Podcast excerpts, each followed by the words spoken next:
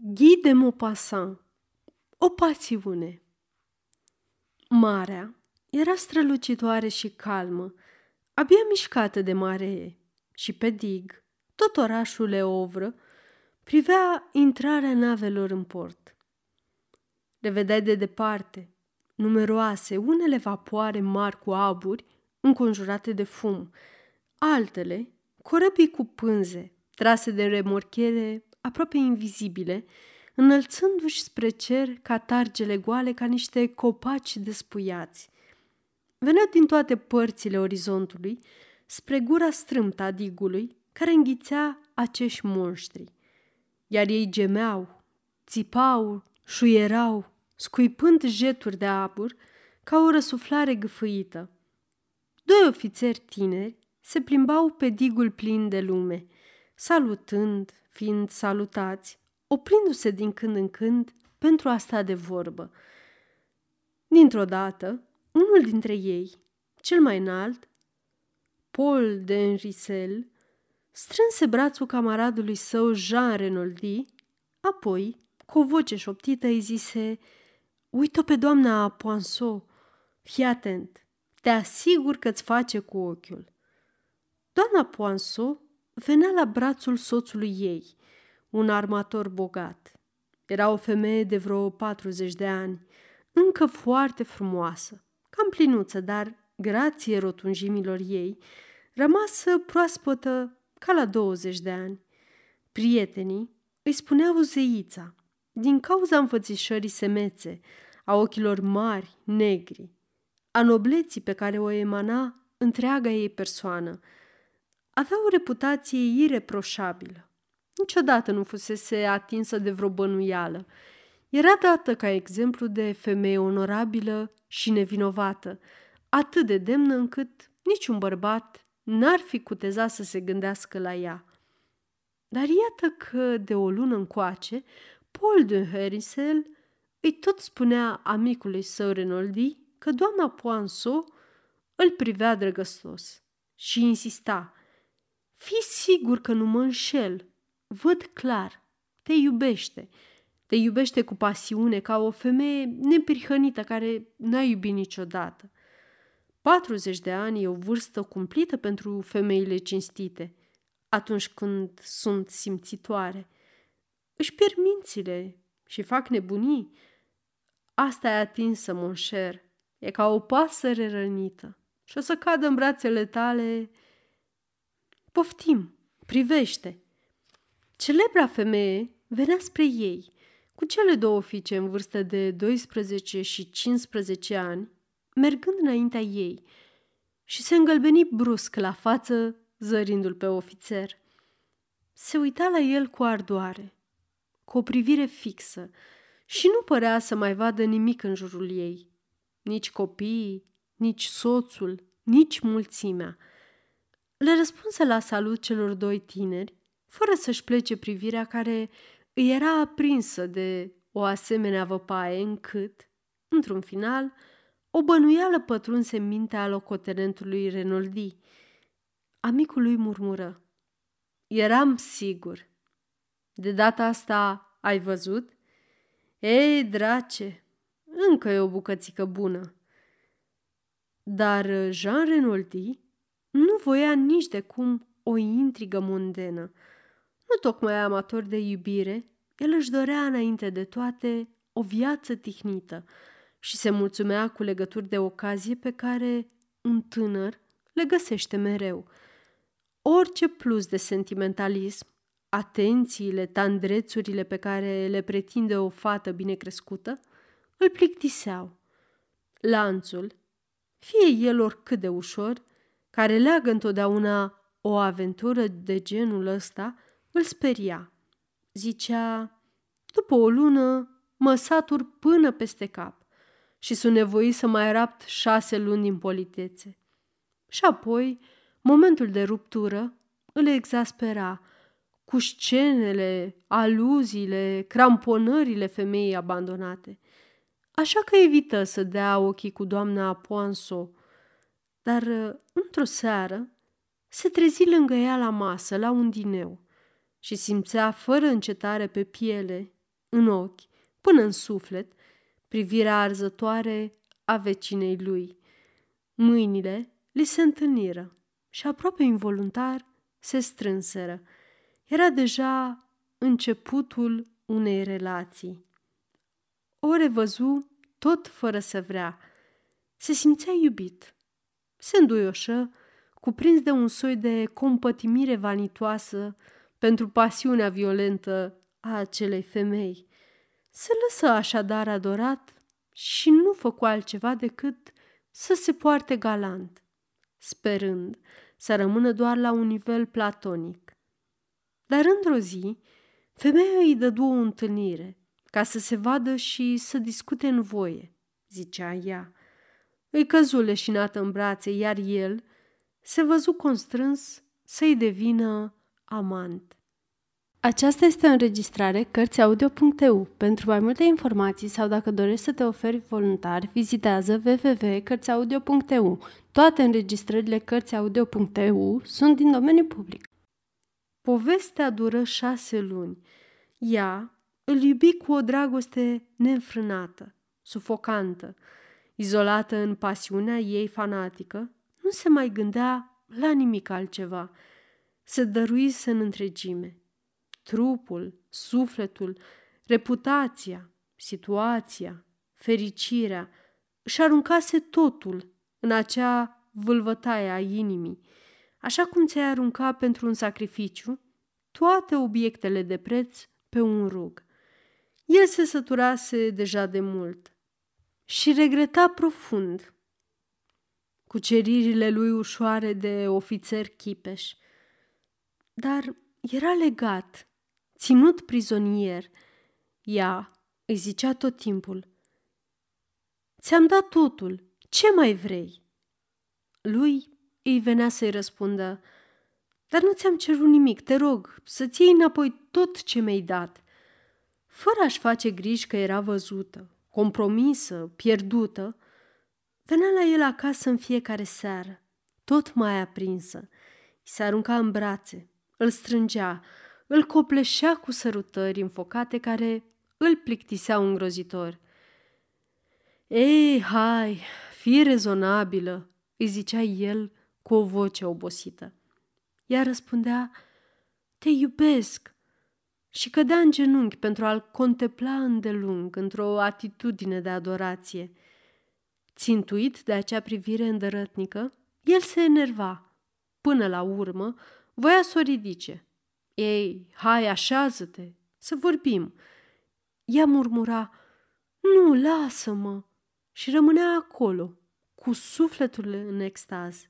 Renoldi îi zise prietenului său Harry Sell: "Știi, o să o lovesc. Nu mai vreau, nu mai rezist. Trebuie să se termine. Și asta imediat." Apoi adăugă: "Ce mă sfătuiești să fac?" Celălalt răspunse: "Rupe-o." Renoldi adăugă, ridicând din umeri: Ție ușor să vorbești. Crezi că e simplu să o rup cu o femeie care te torturează cu atenții, te chinuie cu amabilități, care te persecută cu tandrețea ei, a cărei singură grijă este să-ți facă pe plac, să-ți placă, și singura greșeală că s-a dăruit împotriva voinței tale. Dar iată că, într-o dimineață, se află că regimentul urmează să-și schimbe garnizoana. Renoldi începu să danseze de bucurie. Era salvat. Salvat fără scene, fără țipete. Salvat. Nu mai trebuia decât să aibă răbdare 2 luni. Salvat. Seara, femeia veni la el, încă și mai exaltată decât de obicei. Aflase îngrozitoarea veste și, fără să-și scoată pălăria, luându-i mâinile și strângându-le cu nervozitate, cu ochii intrali lui, cu vocea atunătoare și hotărâtă, îi zise: "O să pleci, știu. Mai întâi am fost distrusă. Apoi am înțeles ce am de făcut. Nu mai stau pe gânduri. Vin să-ți aduc cea mai mare dovadă de iubire pe care o poate oferi o femeie." Te urmez. Pentru tine mi-abandonez bărbatul, copiii, familia. Mă compromit, dar sunt fericită. Îmi pare că mă dăruiesc ție din nou. Este ultimul și cel mai mare sacrificiu. Sunt a ta pentru totdeauna. El simți că îl trec sudori reci pe șira spinării și fu apucat de o mânie surdă și nestăvilită, de o furie, de om slab. Totuși, se calmă și pe un ton dezinteresat, cu blândețe în voce, îi refuză sacrificiul, încercă să o potolească, să-i bage mințile în cap, să o facă să-și dea seama de nebunia ei. Ea asculta privindu-l fix, cu ochii negri, zâmbind disprețuitor, fără să răspundă nimic. Când termină de vorbit, îi zise doar: „Ești oare un laș? Ești dintre aceia care se duc o femeie, apoi o abandonează la primul capriciu?" El se făcu galben la față și încercă iar să o aducă cu picioarele pe pământ. Îi arătă că vor suporta, până la moarte, inevitabilele consecințe ale unei asemenea acțiuni. Viața lor distrusă, lumea închisă. Ea răspundea cu îndărătnicie: „Ce contează dacă ne iubim?" Atunci, deodată, el izbucni: „Ei bine, nu! Nu vreau, înțelegi? Nu vreau! Ți-o interzic!" Apoi, mâna de îndelunga era închiună, își descărcă povara inimii. „Ei, drăcie! Nu-i de ajuns că de atâta timp mă iubești împotriva voinței mele? Asta mi-ar mai lipsi, să te iau cu mine.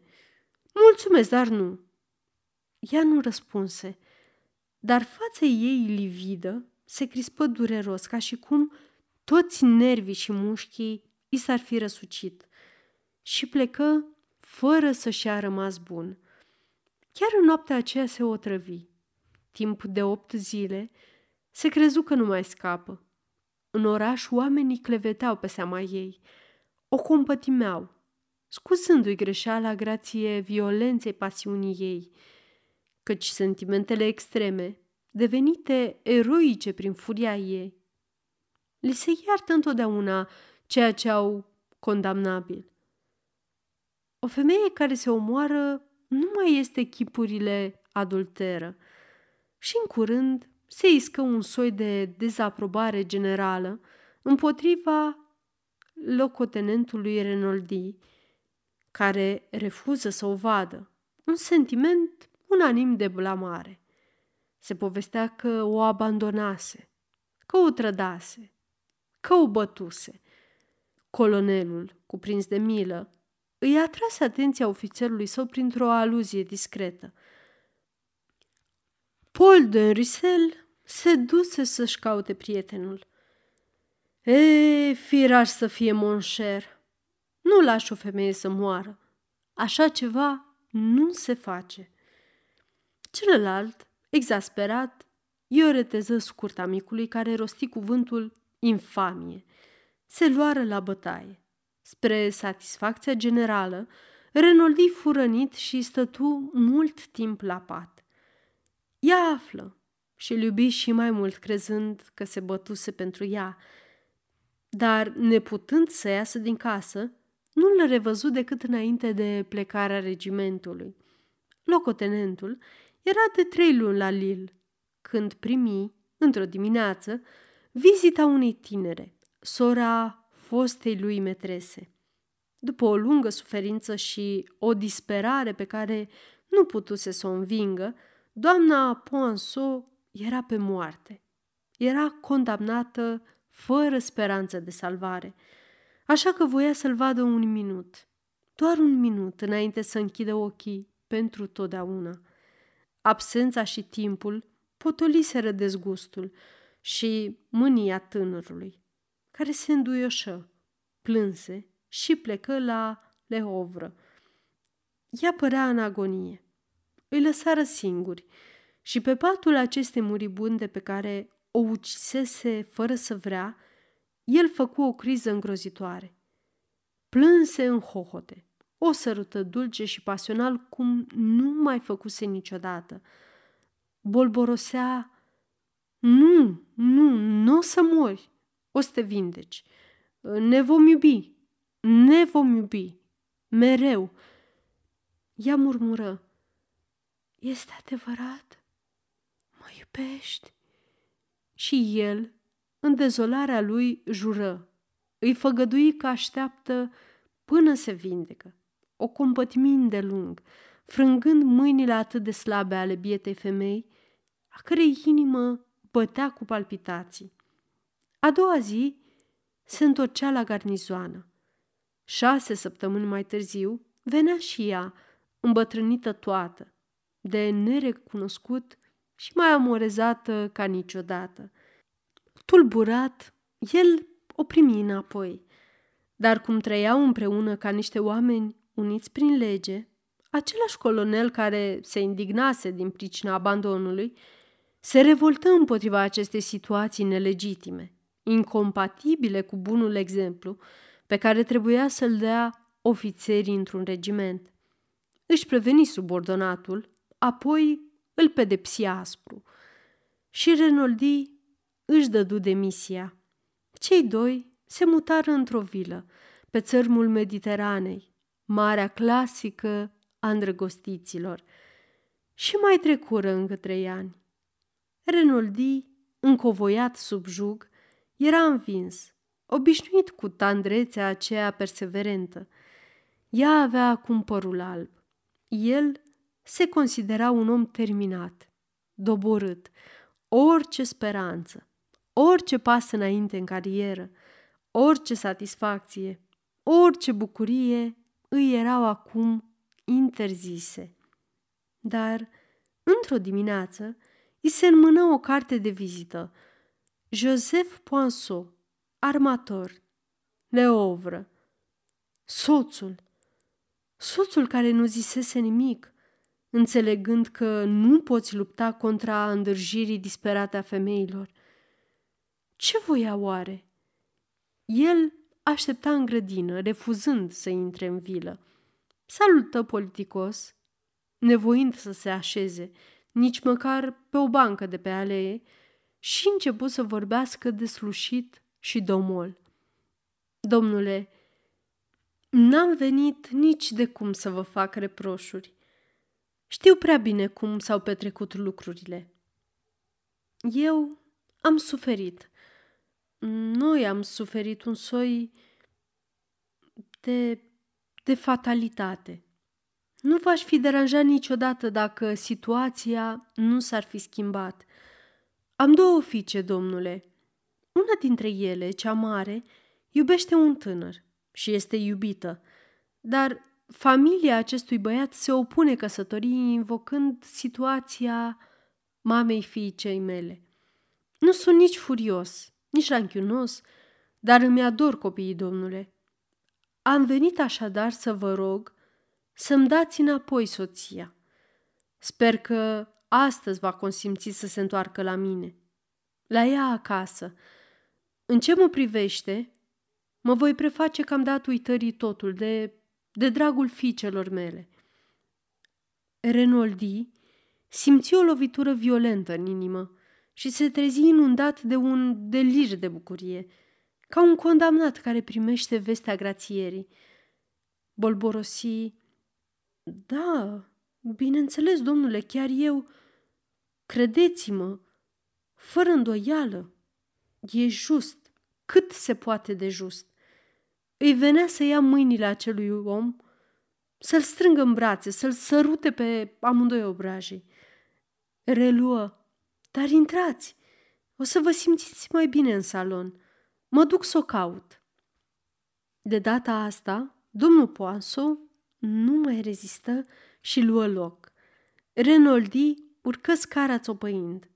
Apoi, în fața ușii metresei, se calmă și intră cu o mină gravă. Ești așteptată jos, zise el. E o înștiințare legată de fetele tale. Ea se ridică în picioare.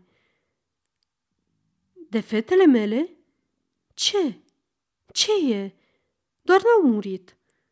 "Nu," reluă el, "dar e o situație încurcată pe care numai tu poți să o rezolvi." Ea n-ascultă mai mult și dădu buzna pe scări.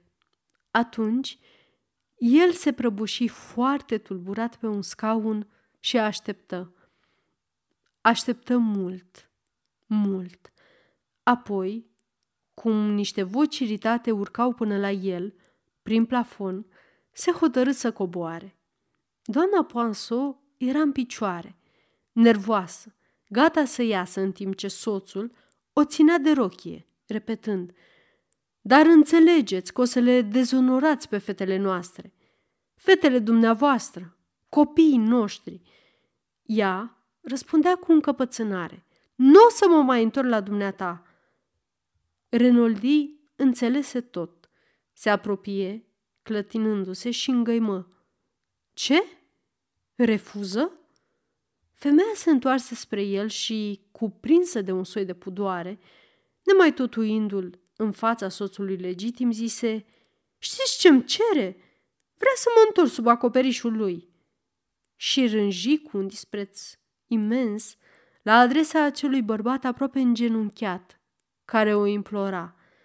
Atunci Renoldi, cu hotărârea unui disperat care joacă ultima carte, începu la rândul să vorbească.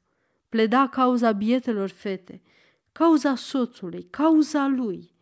Iar când se întrerupea, căutând vreun argument nou, domnul Poinsot, nemai știind cum să o înduplece, murmura, tutuind-o printr-o încercare instinctivă la vechea obișnuință: "Haide, Delfin, gândește-te la fiicele tale." Ea îi învălui pe amândoi într-o privire plină de un dispreț suveran. Apoi, luând-o la fugă spre scară, le aruncă: "Sunteți doi mizerabili!" Rămași singuri, ei se priviră pentru o clipă la fel de abătuți, la fel de dezolați, și unul și celălalt. Domnul Poinsot își ridică pălăria căzută la picioare, își scutură cu mâna genunchii albiți de praful de pe podea, apoi, cu un gest disperat, în timp ce Renoldi îl conducea spre ușă, rosti salutând: "Ne-am nenorocit amândoi, domnule." Apoi se îndepărtă cu pași greoi.